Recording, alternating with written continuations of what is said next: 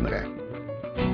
Parakovács Imre és vendégeim a Szkeptikus Blog Szkeptikusok Társaságának két képviselője, Gregus Pál és Mezei János. Gregus Pál és Mezei János. Folytatjuk sorozatunkkal, csodálatos, a, a, a tudomány csodálatos világába bolyongva. Ugye nekem, na jó, elkezdem alapvető és nem túl szerteágazó fizikai ismereteimmel, megpróbálom összefoglalni a lényeget. Ugye azt tudjuk, hogy egyrészt tudjuk, hogy örökmozgó ne, miért nem lehet. Tehát ezt, az egy, ezt, ezt megtanulta mindenki, van ez a, vannak, vannak ezek a bizonyos törvények, amelyek ezt megakadályozzák, ám ezek a törvények nem a törvények miatt, voltuk miatt akadályozzák ezt meg, hanem ezek, hogy a valóságot írják le oly módon, hogy ez nem jöhet, tehát nem jöhet ki valamiből több energia, mint ami bemegy. Viszont mindannyian tudjuk, ugye, hogy, a, hogy az anyagban rejtezik bezárva elég nagy energia, amit bizonyos körülmények között például az atomerőművekben már ki tudunk szabadítani, ám a cél, ugye ahogy látom most az, hogy ezt ki tudjuk szabadítani bármiből, egy darab sárból, egy fél téglából az ott rejtező energiát, és erre újabb és újabb híreket kapunk, ugye a hidegfúziótól kezdve a nullpontú energiáig, a vákuumból kinyert energián át minden ilyesmi van. Egyelőre én még nem látom, hogy történt volna áttörés az ügyben. Nem is várható, hogy áttörés ah. lesz ebben az ügyben. De miért? Hisz az energia ott van benne, nem? Attól, hogy az energia ott van, attól még nem biztos, hogy föl lehet szabadítani. A legjobb példa erre a vákuumenergia, ugye? Elterjedt, hogy egy köbcentiméter vákuumból föl lehet valamekkor energiát szabadítani. Ugye? Hát ez egy jó ötletnek tűnik, mindenféle dolgokat beszoktak itt vetni, Kazimir erő és mi egyéb. És egy pár évvel ezelőtt egy újságban meg is jelent egy cikk, Egeli György írta, hogy egy köbcentiméter anyagból tíz a kilencvenediken energiát föl lehet szabadítani. Na most én azt mondom, hogy ilyenkor a józan ész az, amit elő kell venni. Van Jó. nekünk egy köbcentiméter vákuumunk, fölszabadítjuk belőle ezt az energiát, és akkor most hogy tudom megkülönböztetni ezt az egy köbcentiméter vákuumot, amiből fölszabadítottam ezt az energiát, attól az egy köbcentiméter vákuumtól, amiből még nem szabadítottam föl ezt az energiát? Sehogy. Ebből következik, hogy ilyen nincs. Ö, próbálom önt követni. Nekem már eleve azzal van probléma, megoldom ezt, hogy mi, miért lenne a vákuumban energia. Már az anyagban van, az teljesen, az oké, okay, logikus. De ö, az, hogy miért lenne a vákuumban energia, ezt a fizikusok úgynevezett nullponti energia fogalmával operálva nem azt mondom, hogy megoldják, hanem a fizikusoknak ez a nullponti energia fogalmának a félreértése az, ami a vákuumban, vákuumbeli energia föltételezés. A nullponti energia az egy létező dolog akkor ezek szerint, ez egy létező fizikai kifejezés, úgy értem? Kifejezés, de az energia, itt csak beszélünk az energiáról, de tulajdonképpen mi is az az energia? Na mi az? Ez kellene. Hát amikor a világot megismerjük, és a világot részekre bontjuk, látjuk, hogy részekből áll, akkor azt tapasztaljuk, hogy a részek között kölcsönhatások szerepelnek. A kölcsönhatások mondjuk az első alapvető kölcsönhatás, amit a fizika megismert, ugye Newton nagy teljesítmény alapján, azok a, az a gravitációs kölcsönhatás. És az iskolában, az elemi iskolában is tanuljuk, hogy van energiája ezeknek a részeknek azért, mert mozognak, az a kinetikus vagy mozgásenergia, és van nekik helyzeti energiájuk. És a mechanikában megismertük, hogy ez az energia megmarad. De végül is minden szerkezetben nekik az energiára miért van szükségünk? Azért, mert testeket akarunk ide-oda mozgatni. Gyakorlatilag ugye? Igen. Ugye? És valahol átveszünk másik helyzetbe. Akkor vannak olyan energia, amikor mozgatjuk, akkor vannak olyan energia, amely ezeket ki tudjuk számítani. Ezeknek, vannak a, ezeknek a szabályról beszél a fizika, hogy hogy számítjuk igen. ki, meg még a mérnöki tudományok. És akkor hogy megy át ezek az egyik módon, szerkezet, és szerkezetekben vannak tárolva, vannak helyzetenergia a helyzetében. Most ezt a helyzetet, ezt nem csak úgy tekintetjük valami fönt vagy lent, ez a gravitációs vagy helyzetenergiáról beszélünk. De nem csak gravitációs kölcsönhatás létezik, hanem ma már biztosan tudjuk, hogy akárhogy bontjuk a világot részekre, akkor négyféle kölcsönhatással találkozunk, a már említett gravitációs kölcsönhatás, van az elektromágneses kölcsönhatás, aztán van a titokzatosnak, az emberek nem sokat tudnak, az erős kölcsönhatás, meg van a gyenge kölcsönhatás. Ez a négy alapvető. Szerintem ez sokkal inkább kellene magyarázni, oktatni az iskolákban, mint amikor azt mondjuk, a világ négy őselemből állt, és már a régi görögök is mondták volna. Mondták, igen, mert az ember szereti egyszerűen átlátni a világot, és az az érdekes, hogy a világ tényleg átlátható, ilyen egyszerű principiumokból. Na mostan a akkor nézzük, tehát a gravitációt megismertük. Aztán utána is az, azt a kölcsönhatást, ez ami elektromágneses, hogy, hogy valamik csoda vonzzák egymást, azt már régóta találkozott vele az ember, volt ez az elektromos, az elektron, a borostyákból származik az a kifejezés is. És meg vannak, a, a, a, a csodálatos dolgok, azok pedig a mágneses, mert az, az ritkább, az, az olyan anyagokkal találkozni a természetben, amikkel mágneses. Lenyűgözött, emlékszem, csodálatos élmény volt. A mágnessel való találkozásom gyermekkoromban az egészen döbbenetesen lenyűgöző élmény volt. No, de hát azért ezeket megismertem. De el is vesztettem ott a fonalat, megmondom őszintén, tehát már én, már, már én a mágneses kölcsönhatást sem értem, meg az elektromos, elektromágneses sem, tehát engem például könnyű megetetni bármivel. No, hát pedig igaz, mindennapi életünk pont az elektromágneses kölcsönhatásban mozgatok mindent. Hát már amikor ugye jön a villanyszámlás, hogy hívják villanyszámlás, a szerencsére ezt még nem mondjuk, hogy elektroszámlás, mert magyarul beszélünk, meg villamosmérnököt beszélünk, de már sokan azt is inkább, inkább mondják elektromérnöknek. És villanygitárt mondunk. Ja nem, nem, ott nem. Elektromos gitárt mondunk. Elektromos gitárt mondunk. De az lényeg az, hogy a, az elektromos kölcsönhatásban van, és minden, amivel így foglalkozunk, az Azt, akkor minek a szétválasztás? Az egyik a testeket széje, ami gravitáló vagy tömeges testek volt a gravitáció, itten pedig az, hogy valamilyen módon szét lehet szedni testeket olyanra, hogy töltések megosztása. Tölté... És amikor ezek a töltések, vannak olyan másik testek, ha megosztottuk a testeket, ha összekötjük, és akkor külön-külön vannak, ezek nagyon gyorsan, ez az egyik töltés, ugye két különféle töltést ismerünk, pozitív meg negatív töltést, és a töltött testek között pedig más szerkezettel megint vannak olyan anyagok, mindenki tudja, hogy a dróttal összekötjük, az a külön, drót, vezetők, igen. Ugye, vezetők, és amin keresztül a töltések gyorsan el tudnak szabadon mozogni vissza, és kiegyenlődik, és újra az a töltés megosztás megszűnt. Na de el, és ez a töltés mozgást, ezt hívjuk áramnak. És ezzel az árammal tudunk motort csinálni, ezzel az árammal tudunk villanyvasalót melegíteni, mert sokféle hatása van ennek az Semmiképpen áramnak. Ne legyen feltétel az a beszélgetésünknek, hogy én meg is értsem ezeket a dolgokat. Mert elfogadom, hogy az ember tap... Ugye nekem volt egy nagyon kedves barátom, aki azt mondta, hogy tehát ő ott azért elvesztette volna, hogy az a tévén miért vannak képek. Tehát ennek ugye semmi értelme nincsen, de tapasztalja, meg belenyúl a konnektorba, megrázza, tehát ezzel semmi problémánk nincsen, ez egy létező dolog. Megérteni nem feltétlenül szükséges, csak olyan szinten, hogy ne nyúljunk bele a konnektorba, gondolom. És innentől kezdve jön az, hogy milyen könnyű minket átverni, hisz azt mondjuk, hogy már az elektromosság is valami azért elég furcsa dolog. Egy kicsit misztikus ez a történet, hogy ott nekem otthon a tévéképernyőn képen van. Hát akkor miért ne lehetne nullponti energiával működtetni azt a televíziót? A probléma az, hogy az emberek nagy része nem használja a józan eszét. Szóval a józan ész és egy nagyon picike fizikai ismerettel A, az átverések nagy része kiküszöbölhető lenne. Az előbbi példa, amit mondtam, hogy az a vákuum, amiből már kivettük az energiát, hogy különböztethető meg attól a vákuumtól, amiből még nem vettük ki, minthogy sehogy nem különböztethető meg, ezért meg lehet kérdőjelezni ennek a kivevésnek. Igen, de én erre azt mondom ugyancsak józan paraszt ésszel, hogyha ugye egy köbcentiméter vákuumból kivesszük az energiát, és a többibe benne marad, akkor ez kiegyenlőtődik, és az is feltelik energiával, és persze ezért nem tudjuk megkülönböztetni. Nem, ez ilyen józan paraszti logika. Nem, mi az, hogy kiegyenlítődik? Hadd kérdezzem meg, mi az, hogy az előbb arról beszéltünk, hogy az energia az a, az a testeknek valamilyen tulajdonság, amiket szétválasztunk. És akkor az, az nem valamilyen dobozva bele van téve a testeknek. Na most mi az a vákuum? A vákuum az is egy test, tehát amikor szétválasztjuk ezeket, csak azért, hogy ki hogy képzel el az vákuumenergiát. A fizikusok pontosan tudják, hogy mit jelent, amikor a vákuum... Hál' Istennek, meg legalább ők.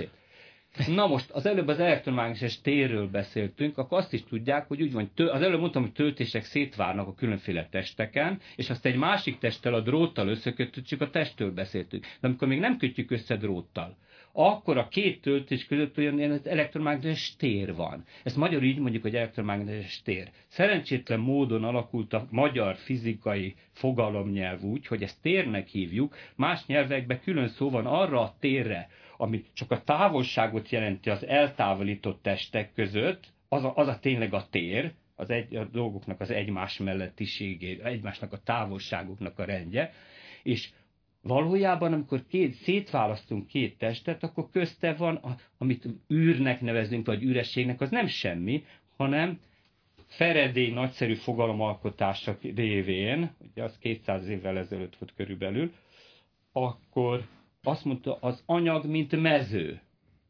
És az elektromágneses tér, azt igazából úgy kellene hívni magyar, hogy elektromágneses mező.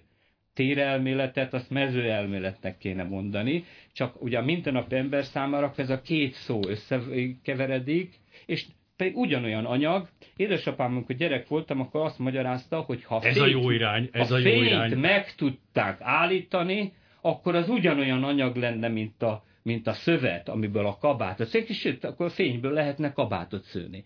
Az egy dolog, hogy ennek a, tehát ennek a mezőnek ugye, olyan tulajdonságát az a mezőanyagnak, annak olyan tulajdonsága van, hogy nem lehet megállítani, mert az fénysebességgel terjed, az, az így mozog.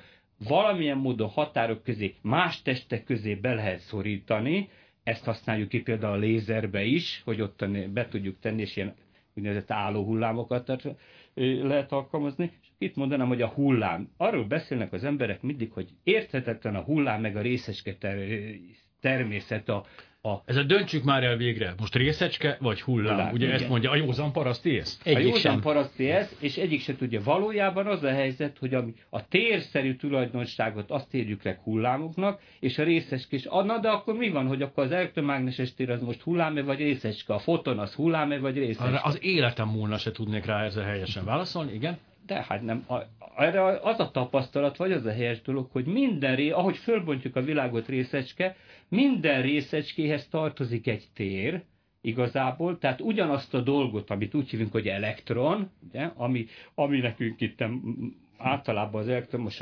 áramban minden nap használunk, annak a mozgását, már általában az áramokba a töltést, amit viszi, az azért végig az elektronok mozgása, mert fémeket használunk, a fémekben az elektrongáz mozog, és az, a, a, annak az áramát mérjük, meg mérik a villamosmérnökök, meg használják föl a turbinákban ezeket.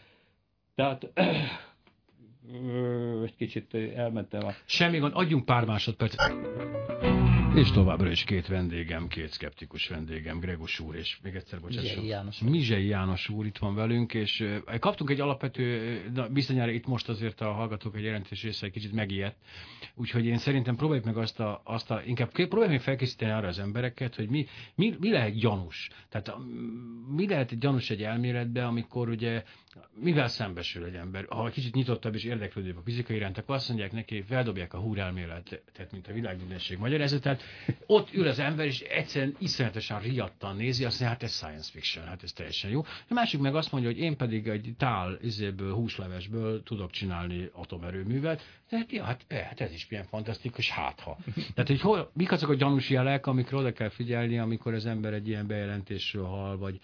Mert ugye az a, iszonyatosan megtévesztő és félelmetes, hogy azok az emberek, akik ezt árulják, akik vagy jó szándékból, vagy sima számításból, be ugye ezt ketté kell osztani, vannak azok a tényleg nagyon tiszteletre méltó őrültek, akik komolyan gondolkoznak és dolgoznak ezeken a dolgokon, és vannak azok a, a gazemberek, akik meg megpróbálják ebből hasznot húzni, de ugyanazt a fizikai szakzsargont használják, ugyanazokkal a kifejezésekkel ö, dobálóznak, ami már a, a kétköznapi ember számára tökéletesen érthetetlen, viszont iszonyatosan meggyőző. Tehát mik azok a gyanús jelek, amikor például azt mondja valaki, tényleg legyen egy konkrét példa, a hidegfúzió annak idején az nagyon nagyszerű volt, hirtelen mégis tudták ismételni, három-négy helyen visszaigazolták, hogy sikerült Magyarországon is. Magyarországon is, hát nyilván mi azért elsők között vagyunk ebben. És ez Ezek nem, tehát ezek nem számtóvetők voltak, akik ezt visszaigazolták, hanem szakemberek.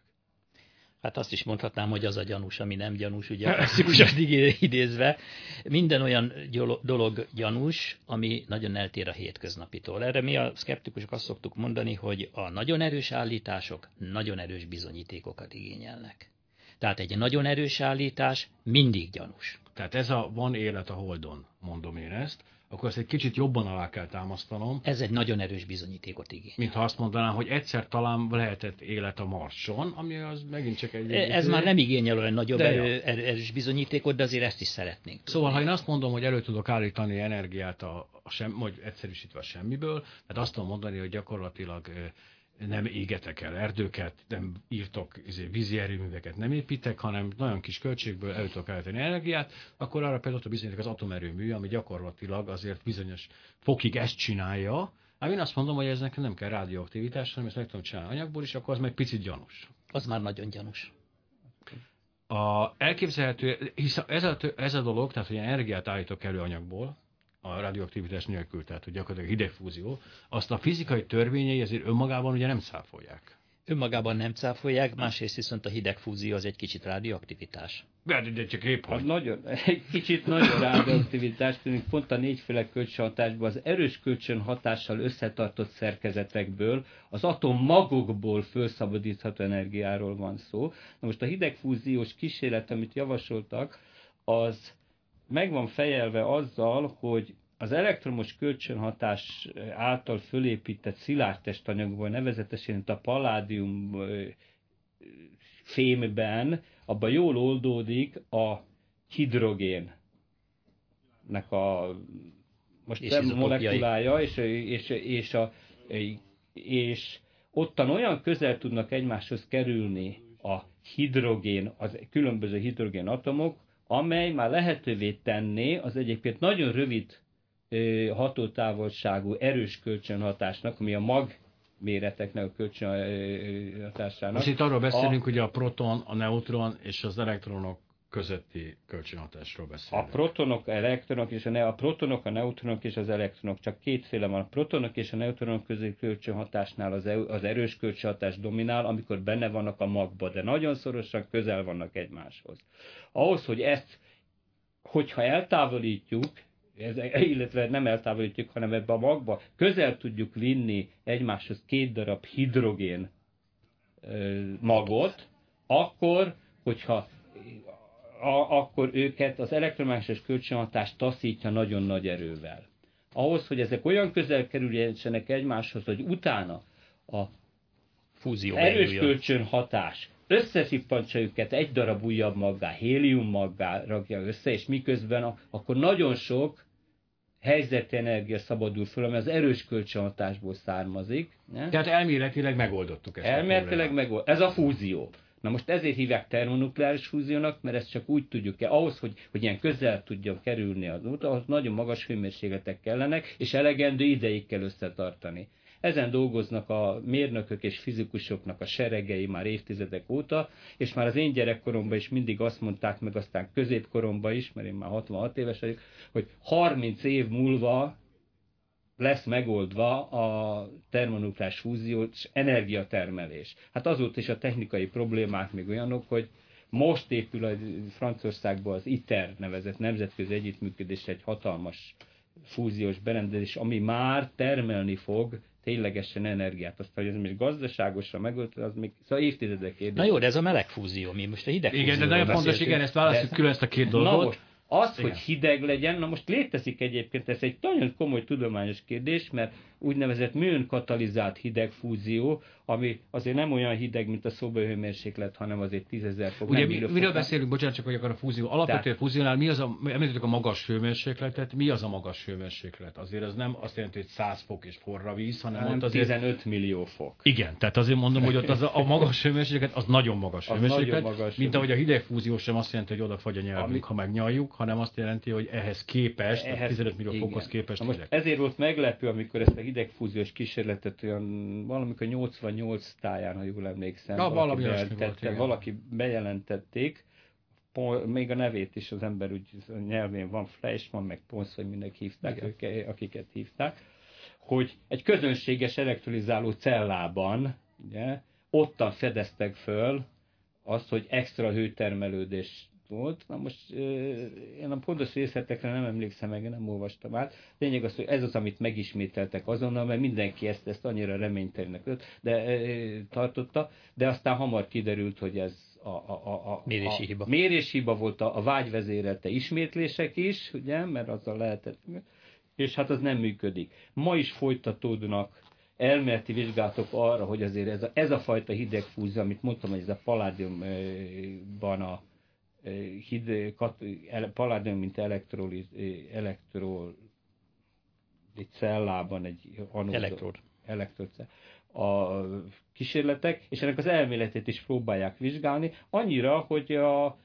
tavaly a magyar elméleti fizikus rendszeres előadásain, az ótvai kollokviumokon a, a fizikus közösség előtt az egyik fizikus kollega az bemutatta a számításait, hogy ennek az elvi lehetőségéről. Az más kérdés, hogy azok az ott elhangzott számításokat, az nem győzte meg az ott ülő hallgatóságot, mert a számításokban csak olyan tagokat vett figyelembe, ami, ilyen pontos, ami az ő vágyait. Jó, hát hogy ez minden fizikusnak maga felé hajlik a tere. Tehát, az hogy a... baj. Persze, természetesen. Nem, nem, de nem, hogy ettől függetlenül, tehát akkor most a, csak mondom, hogy mi szűrnek ebből a hallgatók, ebből a beszélgetésből. Tehát, hogy valami olyasmiről mondjuk, hogy nem lehetséges, ami fizikailag lehetséges. Nem Mire mondjuk azt, hogy nem lehetséges. Nem, ilyet nem mondanak. Azt mondtuk, hogy nem, nincs bebizonyítva, hogy lehetséges. Értséletve azt mondtuk még, hogy ez most ez ott nincs valakinek ott a sufniában. Tehát hiába állítja azt, ez most nincs ott. Nincs ott. Ám kijöhet ebből a súpniból, hogy tudjuk a fizikai felfedezések, de akármilyen felfedezésekkel kapcsolatban, hogy azért mindig volt egy iszonyatos erős szakmai ellenállás, és mégis előfordult, hogy kívülállók valamilyen módon ebbe olyan szinten folytak bele, amivel csodálatos forradalmakat idéztek elő, és hatalmas áttöréseket. Tehát elvileg nem kizárható, hogy akár ebben az ügyben, akár bármilyen energiaügyben valahonnan kívülről jön egyszer egy zseniális ötlet. Igen, de soha nem a fizikai törvények ellenében jön kívülről egy zseniális ötlet. Általában. Igen. Nem, nem, nem, nem általában. Hát szóval ezt, ezt lássuk be ugye azt, amikor a, a Királyi Tudományos Akadémia az Egyesült Királyságban ugye kijelentette azt, hogy ugye a levegőnél nehezebb dolog nem repülhet, mert ez megsérti a fizikai törvényeit. Ott persze nem arról volt szó, hogy amikor a repülők elkészítették, megsértették a fizikai törvényeit, hanem arról szóltak, hogy mindaz idáig rosszul értelmezték a fizikai törvényeket, amelyeket a repülő egyáltalán nem sért meg. Hát ez által, egy városi, városi legendát, akkor Határosan. is látták már, hogy egy kiló postagalamb az a levegőnél nehezebb, amikor leült a rúdra, és milyen szépen repült, szóval a józan eszüket akkor se vették elő az emberek.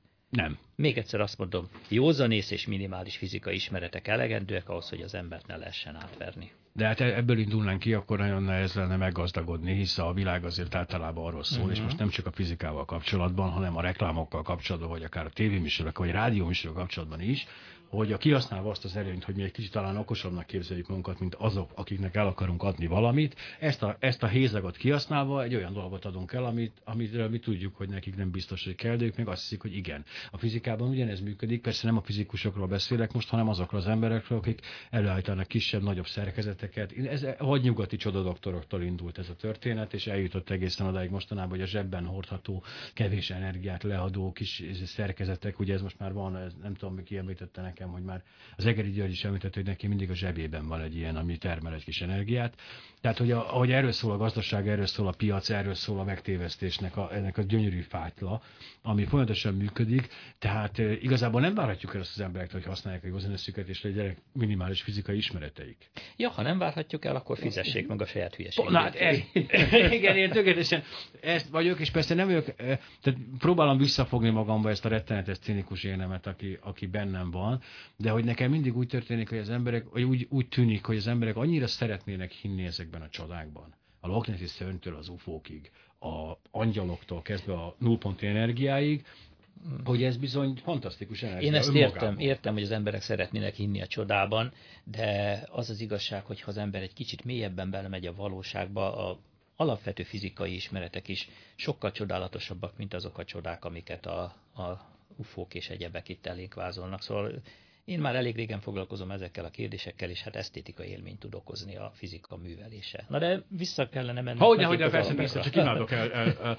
Nem csak arra gondoltam, hogy mindjárt jönnek a hírek, és arra gondoltam, hogy addig még ezt átkötöm inkább egy ilyen kis filozófiai elmélkedéssel, mi szerint ugye a megtévesztés művészete. Én a, régóta terveztem már azt egyébként, de ez nagyon jól kapcsolódik, hogy hogy lehetne a legkisebb befektetésen energiát előállítani, és ez a hülyeségen erőmű lett volna, amit én kitaláltam, és egyszerűen úgy működött volna, hogy a betelefonálók energiájával hajt meg egy óriási turbinát, amikor... Jajjaj, jaj, jaj, túltermelés következett volna be. Ugye?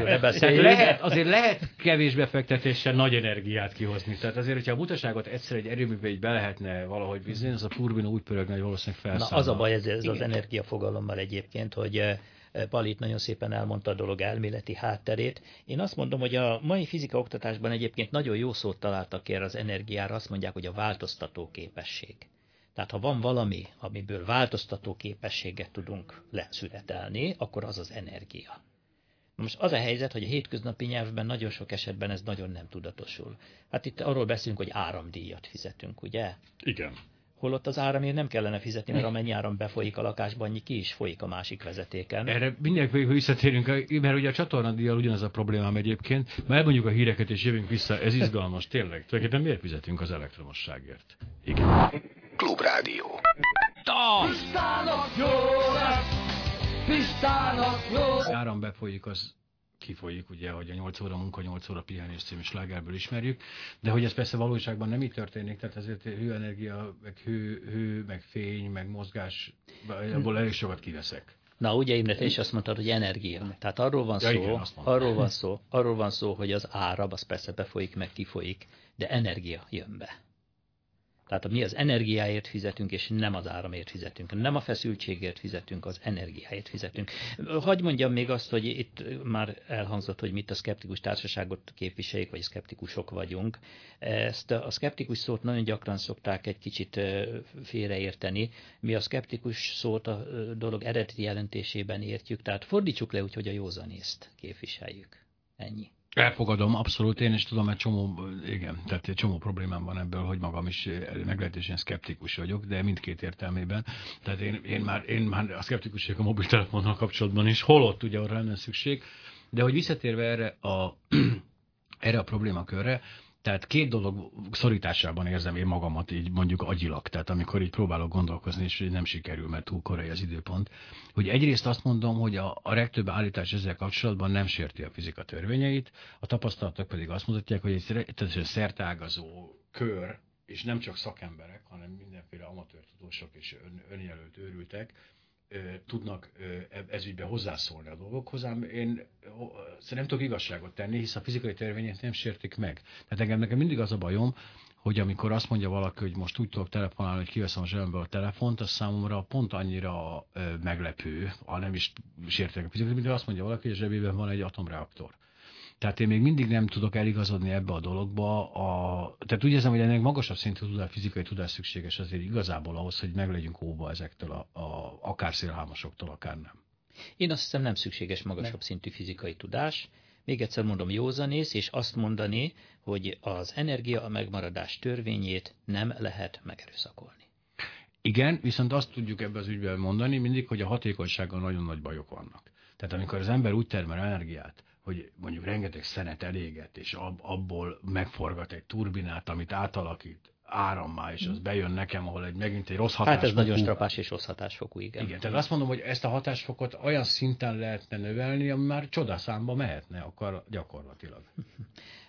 Csak odáig lehet növelni, ameddig a fizikai törvény ah, megengedi. Na jó, csak az még egy és nagyon az még nagy nem lett csodas, az még nem lett csodaszámba. Hát számomra azért, hogy is mondjam, tehát ez csodaszámba menne. Tehát, hogyha ha valami olyan hatásfokkal működne, ugye a legegyszerűbb például ugye a villanykörték példája, ugye a villanykörték, a klasszikus villanykörték, azok egy nagyon rossz hatásfokkal. négy százalék mondjuk. Azért iszonytató. Tehát a négy százalék és mondjuk a kilencvennégy százalék között már csodaszámba menő ugrás van. Tehát, hogyha azért lássuk be, hogyha az egy milyen rezsicsökkentés lenne.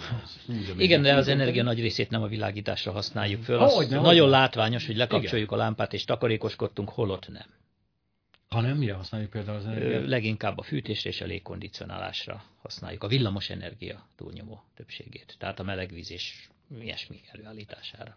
És hát persze az információtechnológia. Ugye? Ami hát, egyébként gyakorlatilag a fűtés része, én arra jöttem rá. Mert végén mindenből hő lesz. A televízió is fűti a szobát. Ez egy csodálatos mondat, ez a végén mindenből hő lesz, ezt azt hiszem kihírom. Ez lehet, hogy magamra is tetováltatom. Mert, hogy tényleg... Nem, ez sokkal tágabb jelentésű egyébként, és tényleg így van, mert bármilyen energiát bárhová befektetünk, a végén minden egy ilyen rendezetlen mozgássá fajul, és végén mindenből hő lesz. Ez például ennek kiküszöbölése sokat segítene a hatékonyságon. Persze, hát csinálják, és nyilván ö, sok mindenre lehet vigyázni, de még egyszer mondom, a fizikai törvények ö, látványos megerőszakolása, vagy akár csak egy nagyon pici megerőszakolás, és lehetetlen. Itt, itt nem lehet utólag törvényeket hozni. Kétségtelenül nem, viszont lehet utólag úgy értelmezni a fizika törvényeit, hogy ahogy, bocs, ez nem is ütött eszünkbe. Nem. Nem. Ez, ez az, ezek az idők elmúltak. Tényleg? Igen, igen, igen. Ez körülbelül a múlt század elején, amikor a kvantummechanika és egyéb társai szépen bejöttek a köztudatba, ezek az idők elmúltak. De nem lehetséges az most tényleg csak így logikai szempontból, hogy minden kor, minden tudós azt mondja, hogy ezek az idők elmúltak? Tehát most, most ez logikai hozzá... szempontból lehetséges, gyakorlati szempontból nem. Mondok egy nagyon egyszerű Igen. példát. Mi itt beszélünk az energia megmaradásról, és meg impulzus megmaradás, meg minden egyéb. És van Feynmannak egy nagyon jó pofa könyv, a fizikai törvények jellege. Nincs benne egy egyenlet, se ajánlom elolvasni mindenkinek. Birtoklom a könyvet, igen. Nagyszerű. Na, ebben a könyvben... szórakoztató, csak még miatt megijednének a hallgatók, ez nem egy olyan könyv, hogy... Tehát ez egy jó, egy olvasmányos. Egy olvasmányos könyv. könyv. És minden alkalommal, amikor elolvasom, lenyűgöz, amikor elmagyarázza, hogy az energia megmaradás törvénye, tisztelt hölgyeim és uraim, következik abból, hogy az idő egy irányba halad. Ebből az egyszerű dologból, hogy az idő egy irányban halad, ebből következik az, hogy az energia megmarad. És ezt ő nagyon szépen elmagyarázza, tessék elolvasni a könyvet. És az a másik dolog, hogy a térben nincsen kitüntetett irány, tehát mindegy, hogy erre, arra vagy amarra, ebből következik az impulzus megmaradás törvénye. Nagyon szépen elmagyarázza, ajánlom mindenkinek. Megnyugtat egyébként, hogy az energia megmarad, ez mindig is éreztem már gyermekkoromban, és ez ilyen megnyugtó volt, hogy a megmaradás valahogy az ilyen közel áll az ember lelkéhez. De hogy ennek ellenére ez az ipar virágzik, akkor legalább nézzük meg azt még egy picit, hogy mik azok a határterületek most, ahol azért várható valamiféle változás, vagy akár kiugrás, vagy felfedezés. Tehát mik, mik azok a történetek most energia, energia, hmm. energia termeléssel kapcsolatban, ahol azért, azért lehet Nincsenek valami. ilyen területek. Ó. Nincsenek ilyen területek, nincsenek csodák, még egyszer mondom a fizikai törvényeket. Ezek nem csodák, ezek alapkutatásokra gondolok, amelyek azért megváltoztatják az Nagyon életünket. Kemény munkát kell befektetni abba, Hogy, hogy a fizikai kutatásokkal megismerjük a világot, de ez nem fog semmiféle meglepetést okozni mostanában. Hát nekem, nekem igen, tehát már bocsánat, ez a felkészülés mértékétől függ. Engem, nekem például az, hogy úgy lehet vezeték nélkül lehet tölteni egy, egy szerkezetet, az nekem már, már, az már egy ilyen, például egy ilyen meglepetés volt. Hol lehet vezeték nélkül tölteni? Most jönnek ki azok a telefontöltők, amelyekhez már nem szükséges vezetéket csatlakoztatni, hanem úgy lehet őket a telefonokat tölteni, hogy nincsenek bedugva például. Hmm. Ezek... Jó, és, és amikor van egy indukciós tűzhelyed, amire fölteszel egy vaslábast, és akkor a tűzhelyed nincsen, há, és akkor a vaslábast, vaslábast megmelegíti. Na például ez egy jó ötlet lenne, Na. hogy az energiát hatékonyabban használjuk föl, mert csak a vaslábast melegíti föl, és nem a környezetét. Ilyen dolgokkal sok energiát meg lehet spórolni, persze, de ezek apró sziszifuszi munkák, és, és szó sincsen csodáról, szó sincsen arról, hogy itt most majd egy nagy ötlet meg fogja váltani a világot, mert ilyen nincs. Na ez most mi, eljátszottuk a gondolattal, hogy mi lenne a lenne. Megedzés, hogy akkor így, akkor így kis fizikusok na, letették a ceruzát, és nagyon szomorúan ezután a mondat után magukba, mert Ó, akkor fel is adják. Hát, dehogy adják föl. Dehogy adják föl. Nem várható ilyen nagy áttörés, akkor most én abba is hagyom, ezt már nem is foglalkozom vele. Nem, Jaj, hát... nagy áttörés várható különféle területeken, de, de nem azon, hogy az energia megmaradás törvényét fogják megsérteni. Jó, jó, nyugtassuk meg őket, tehát, jó, tanuljanak tovább. Igen? Na, és menjenek akkor... el az atomcsillag előadásokra, az egy eltére, és ottan nagyon sok mindent, vagy az interneten meg lehet nézni, már hét év óta tartják a kifizika különféle területeiről. Szakavatott fizikusok, középiskolások, de nem csak középiskolások címmel. Egy előadás. Igen, ne, én például beletartozom ebbe, igen. igen. Az érdeklődő, és, ám nem magasan képzett fizikus.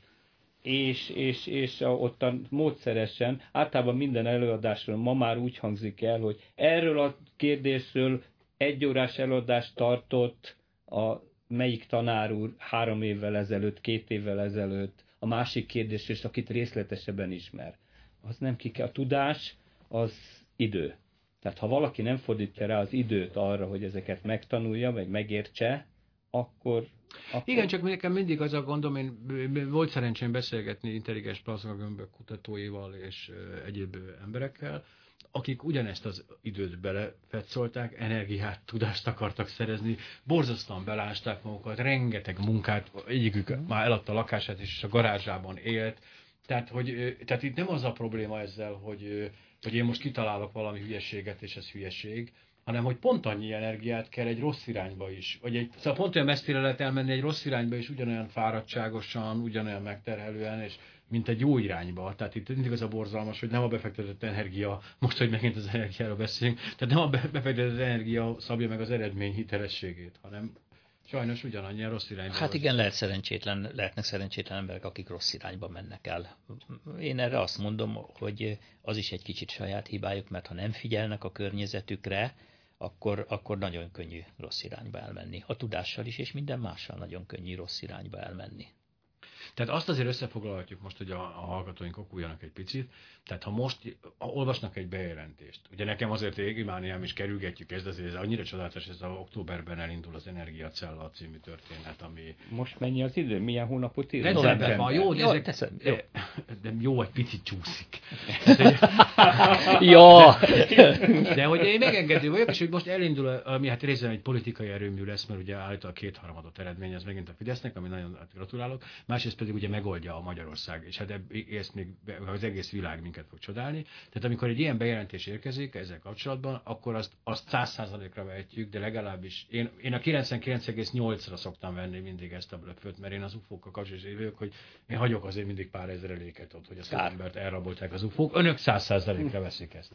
Megnyugtató lehet, én az, nekem mindig van bennem kétség, és megmondom őszintén, van bennem remény. Tehát egy ilyen teljesen világos és nyilvánvaló esetben. Igen, is, ez a baj, a remény. Van a remény. Hogy nagyon jó lenne egy ilyen, gondolnánk, de majd mindjárt erre is kitérek. Na most én a fent nevezett úrnak, amikor a legelső ilyen tudomásunkra hozta ezt, hogy neki van egy kis madárkája, amelyik majd úgy repül, és uh-huh. meg minden, és már három órát repült, én akkor rögtön megírtam neki, hogy egyszer már kétszáz milliót kifizetett az Egelinek, nem kellett volna.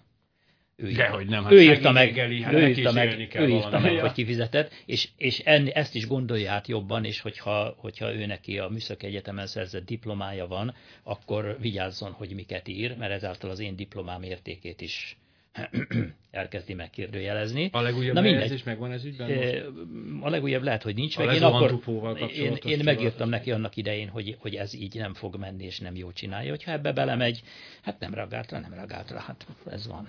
De ugye ezt úgy gondolom, hogyha valakinek nagyon sok pénze van, bocsánat, csak egy záros megjegyzés, és, és, és hogyha valakinek nagyon sok pénze van, és egy pillanatig megnyílik a pajzs, tehát hogy észrevehet, hogy hajlamos ilyenekre, mm. akkor azért ott meg, ugye azt, azt tudjuk magunkat, hogy a feltalálók jelentős mértékben megjelennek ott a környezetében, na, hát ez és az utolsó fillérig el fogják költeni a rendelkezésükre álló pénzt, mert azért el lehet. Na most hadd térjünk oda-vissza, Jó, hogy egy nem. ilyen berendezés megoldaná-e a problémákat. Hát ide figyeljünk, csak számoljunk. Hát jelenleg is ingyen van az energia. Hát egy liter benzin szinte nem kerül semmibe, mert amit mi fizetünk, annak nagy része adó. Tehát az a dolog lényege, hogyha most valaki letenne ide egy berendezést, ami ingyen szolgáltatja nekünk az energiát, uh-huh. akkor arra pontosan akkora forgalmi adó, egyéb adók nagyon könnyen ki lehet állni, milyen adók telepednének még rá, hogy na csak egy egészen picit legyen olcsóbb az az energia, mint amit az a, berend, az, amit az a berendezés termel, mint az összes többi. Tehát azt mondjuk, hogy ugye az energiák, mondjuk tényleg egy liter benzin árának tudjuk pontosan, hogy hány százalékkal, de hogy az inkább húszhoz közelít, mint, mint, mint harminchoz az, ami valóban kerül. Igen, gyakorlatilag ingyen vannak az energiák jelenleg is. Elenyésző energiabefektetéssel iszonyatos energiákat lehet kibányászni, megtermelni, minden egyebet csinálni. A legnagyobb részük ilyen egyéb költség, amit rátesznek forgalmi adótól kezdve minden egyéb az energiának. Szinte semmiben nem kerül.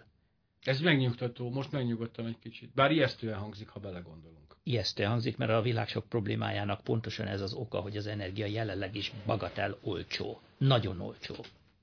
És ez, hogy is mondjam, pazarlásra csábít ez a... Ez egy kicsit tudás. Még mindig pazarlásra csábít, így van.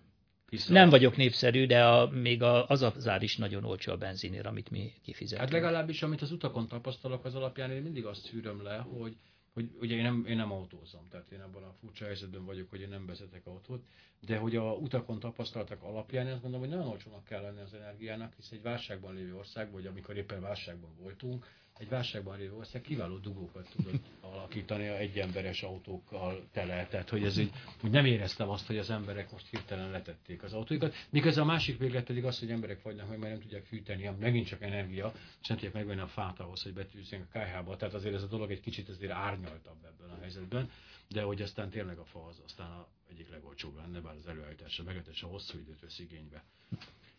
Hogy, Na, igen. Szóval visszatérve ez a berendezéshez, hogy termeli az energiát, az egyik ez a közgazdasági megfontolás, én javaslom mindenkinek, hogy gondolja át ezt a dolgot. A másik meg az a, megint csak mondhatnám azt, hogy, hogy józan ész és logika, hogyha valaki azt mondja nekem, hogy tud egy olyan berendezést, aminek száz tíz százalékos a hatásfoka, akkor én erre azt mondom, hogy nem jó, mert ha két ilyen berendezést egymás után kapcsolunk, annak már száz huszonegy százalék lesz a hatásfoka. Tehát ha ő egyszer egy olyat mond, hogy aminek száz százaléknál nagyobb a hatásfoka, akkor a szám helytelen, mert több ilyen berendezést összekapcsolva végtelen nagy hatásfokig is mehetünk. Tehát nem korrekt a szám. Ez ugyanez a logikai megfontolás, mint amit a vákuummal mondtam neked. Tehát egyszerűen ez a fő probléma, hogy ezt nem gondolják át az emberek, hogy a kijelentés mögött, ha végig gondoljuk a kijelentésnek a következményeit, hogy az mi, akkor kiderül, hogy egyszerűen nem lehet mondani korrekt számot. száz fölött. Száz fölött nem lehet mondani korrekt számot, mert akkor az abban a pillanatban a dolog természetéből adódóan inkorrekt lesz. Igen, talán ez oda vezethető vissza, hogy az ember az agyának kapacitását sem használja ki, sem száz tíz százalékban, de még ötvenben sem. Az mégiscsak arra, mégiscsak azt lehet mondani, hogy véges. De persze erre is azt lehet mondani, de hogy de nem véges. Akármennyi gépet kapcsolsz egymás után, egyre lehet növelni a hatásfokat. De jó. Hát, el, el, ezért el, nem korrekt a szám. Tetszőlegesen nagy lehet. Tetszőlegesen nagy lehet. A... De, de hát úristen, hát nem nagyszerű. Hát, hát végtelen, végtelen hatásfokú gépeket lehet összekapcsolásra elállítani. Ezek mind a fantázia világába tartoznak. Én arra szoktam biztatni a hallgatóságomat is mindig, hogy maradjon a realitások talaján. A realitások nagyon szép dolgok. Pontosan olyan gyönyörű dolgokat lehet bele bennük megtalálni, mint azok a fantazmagóriák, amikkel az agyukat oltják, és másrészt pedig akkor nem érhet minket meglepetés, hogyha a realitások talaján maradunk. De az meg jó érzés. Hát ez csak ezért Én... félreértés a dolognak. Nem jó érzés, a meglepetés nagyon jó, és a csalódás is jobb, mint a, a, a szürkesség, azt gondolják az emberek, és amiről tényleg visszatértünk erre a reményre, hogy azért ebből is látszik, hogy a, a mérhető mennyiségek azok néha teljesen mindegy, hogy mit mondanak, amikor egy, egy olyan fajta ö, egy érzelem, a remény felülírhatja a fizika alaptörvényeit abban a pillanatban, amikor az ember egy döntést hoz az ő százmillióiról. Tehát, hogy ebben a pillanatban kiderül, hogy tulajdonképpen hoppá, van itt, van itt valami, ami... Tehát az anyag megmaradása törvénye csak bizonyos határok között érvényesül, mert például én el tudom venni valakinek a pénzét azáltal, hogy csak reményt adok helyette, ami pedig azért egy... Térjünk vissza, a nagyon erős van. Állítások, nagyon erős bizonyítékokat igényelnek. Ezt, ezt, ha mindenki belevési a fejébe, akkor ez az jó. Nagyon erősen állítja valaki, hogy ő ennyi, meg annyi pénzért majd ezt, meg azt meg tudja csinálni, akkor nagyon erős bizonyítékokat hozzon. És lehet, hogy a kismadár már énekelt, vagy repkedett három órán keresztül. Már tojásokat is tojdozott. Már tojásokat is rakott, és adta le az energiát. De szeretném én látni azt a madarat, ami, ami mérhető mennyiségű, és gazdaságilag észszerű mennyiségű energiát tud olcsón előállítani úgy, hogy nem használ föl más energiaforrást.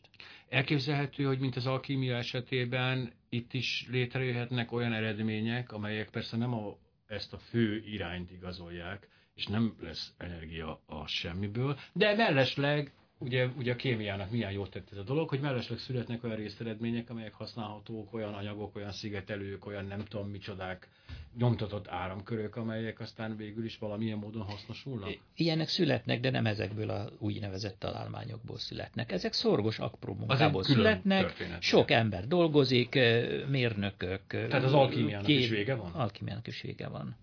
Nincs, Pedig nincs ilyen. Most, hogy végre igazoltuk azt, hogy lehet aranyat csinálni.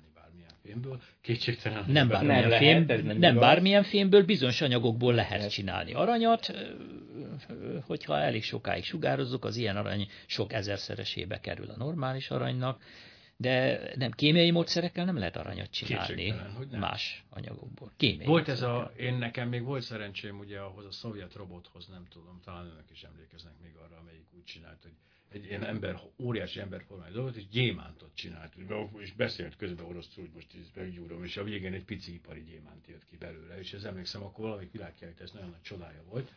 De hogy az e... lehet, de az is bűvész mutatvány volt, mert a gyémánt csináláshoz sokkal nagyobb nyomás kell, mint amit egy robot tud csinálni. Hát, és, és nagyobb hőmérséklet. A szovjetek biztos nem csinálják. Bűvész mutatványokat lehet bemutatni. Ez borzasztó. Egy varázs nélküli világban élünk, akkor ezek szerint. Hogy varázs. Varázs. Mi az, hogy varázs? Hát nem, nincsenek csodák benne, nincs Loch Nessi szörny a Loch Nessi tóban. Nincs, nincs. Nem jönnek az idegenek. Nincs, de gyönyörű a Loch Nessi tó. Igen, szörny nélkül sokkal gyönyörűbb egyébként. Az a, nekem mindig az a kérdés merül fel bennem ilyenkor, hogy elvehetem-e a reményt az emberektől, és ez tényleg egy borzasztó, borzasztó, ez fontos, tehát etikailag számomra ez egy fontos kérdés, nem is konkrétan a fizika ügyében, általában egészségüggyel kapcsolatos kérdésekben, hogy elvehetem-e az emberektől azt a reményt, amihelyett nem tudok semmi mást adni. Tehát ha, ha tényleg azt mondom, hogy de hát itt van a, a fizika, ami egy csodálatos dolog, és tényleg csodálatos dolog, nem is beszélve az elméleti fizikáról, ami meg aztán már tényleg science fiction, tehát már önmagában a, a való, az is egy csodálatos dolog, de hogy ennek én nem adok helyette semmit, azt mondom, hogy a fizikai törvények vannak, és neked úgy kell lenni az élethez, hogy ezek a fizikai törvények innentől kezdve vonatkoznak rád, és végig a halál után is hosszan, az atomja hidra legalábbis mindenképpen, és hogy sose adok helyettük semmit, pedig az életük üres, nagyon kellemetlen, egy borzasztó munkahelyen dolgoznak minimálbérért, semmi örömük van, a gyerekük drogos lett, és én azt mondom nekik, hogy ne, ne várd a csodát. Tehát ez egy ilyen nagyon érdekes számomra, és tényleg létező etikai probléma. Hát ne várja a csodát, amik a, amik a fizikai törvényel ellenkeznek, de csodák vannak. Hát keresse meg saját maga környezetében a csodákat. Menjen ki a Dunapartra, és nézzen körül, hogy milyen gyönyörű egy napnyugta. Menjen ki horgászni, menjen föl a e, Nagysomjó hegyre, és e, szüreteljen kökényt. Csodálatos dolgok vannak a világban. E, olyan dolgokban reménykedjen, amiben van értelme reménykedni. És akkor nagyszerű dolog lesz, és a meglepetéseket se kell kihagyni az ember életéből. De olyan meglepetéseket, amik a törvényekkel ellenkeznek, hát olyat aztán ne várjunk. Csak hogy az emberi élet véges, és hogy a, a pont az a lényeg, hogy a, a, a két, ha valós dolgok, valós csodákba bízunk, vagy ha nem valós csodákba, mivel hogy idővel úgy is meghalunk, ez a végkimenetel szempontjából lényegtelen. És akinek a valós csodákat nem tudunk nyújtani, annak ugye hát rengeteg erre, erre komoly azért szervezetek alapultak már a katolikus egyháztól kezdve, tehát bármire beszélünk, akik, a, akik viszont megadják ezt a dolgot. Tehát, hogy ezáltal is mégis tartalmas válik az élet, és persze-persze a végén nem derül ki, vagy kiderül, hogy nem igaz, de ennek eltében az életminősége javult ezáltal, holott a tudás pedig, hogy? Hát ez a kérdésem, hát ez a kérdésem, hogy biztos-e. És micsoda csalódás, amikor rájön, hogy átverték? Hát, de nem jön rá. Ez a csodás ebben a világban, hogy nem jön rá. Ezek szerint etikusnak tartjuk azt, hogy az embereket saját jó érzésük érdekében piszkosul átverjük? Ez a kérdésem. Nekem pontosan ez a kérdésem. Nem tartom etikusnak. Értem. Csodálatos. Nagyon örülök, mert hogy ez, ez nekem, ez tényleg, hogy valóban ez az egy. Jó messzire eljutottunk az energiától. A... Igen, igen, igen, mert hogy ott az igazság, hogy az energiáról annyit tudunk bennedni, amit a legelején mondtunk. Hogy a fizikai változtató képesség. Kész. De hogy az, az, abban nincsen igazán, csak ennek tényleg az etikai vonatkozása és tényleg a filozófiai vonatkozása, amik, amik baromi érdekesek és számomra lenyűgözőek. Az emberi butaság például egy olyan csodálatos természeti erő, ami, ami engem tényleg térdre kényszerít gyakorta. De most azért megpróbáltunk egy kicsit ezzel ellen tenni, és én nagyon-nagyon szépen köszönöm a hallgatóknak, itt voltak, és a, a, a hát hogy is mondjam, a józan paraszt ész képviselőjének és a szkeptikus blokk. Köszönöm szépen, ez egy nagy dicséret. É, é, folytatjuk ezt a sorozatot, tehát úgy gondolom, hogy a fantasztikus lehetőségek állnak előttünk, hogy kitörjünk ebből a, a ránk erőltetett, magunk által ránk erőltetett szellemi árnyékoltságból, aztán majd meglátjuk, milyen ki ebből. Köszönöm szépen, hogy itt voltál.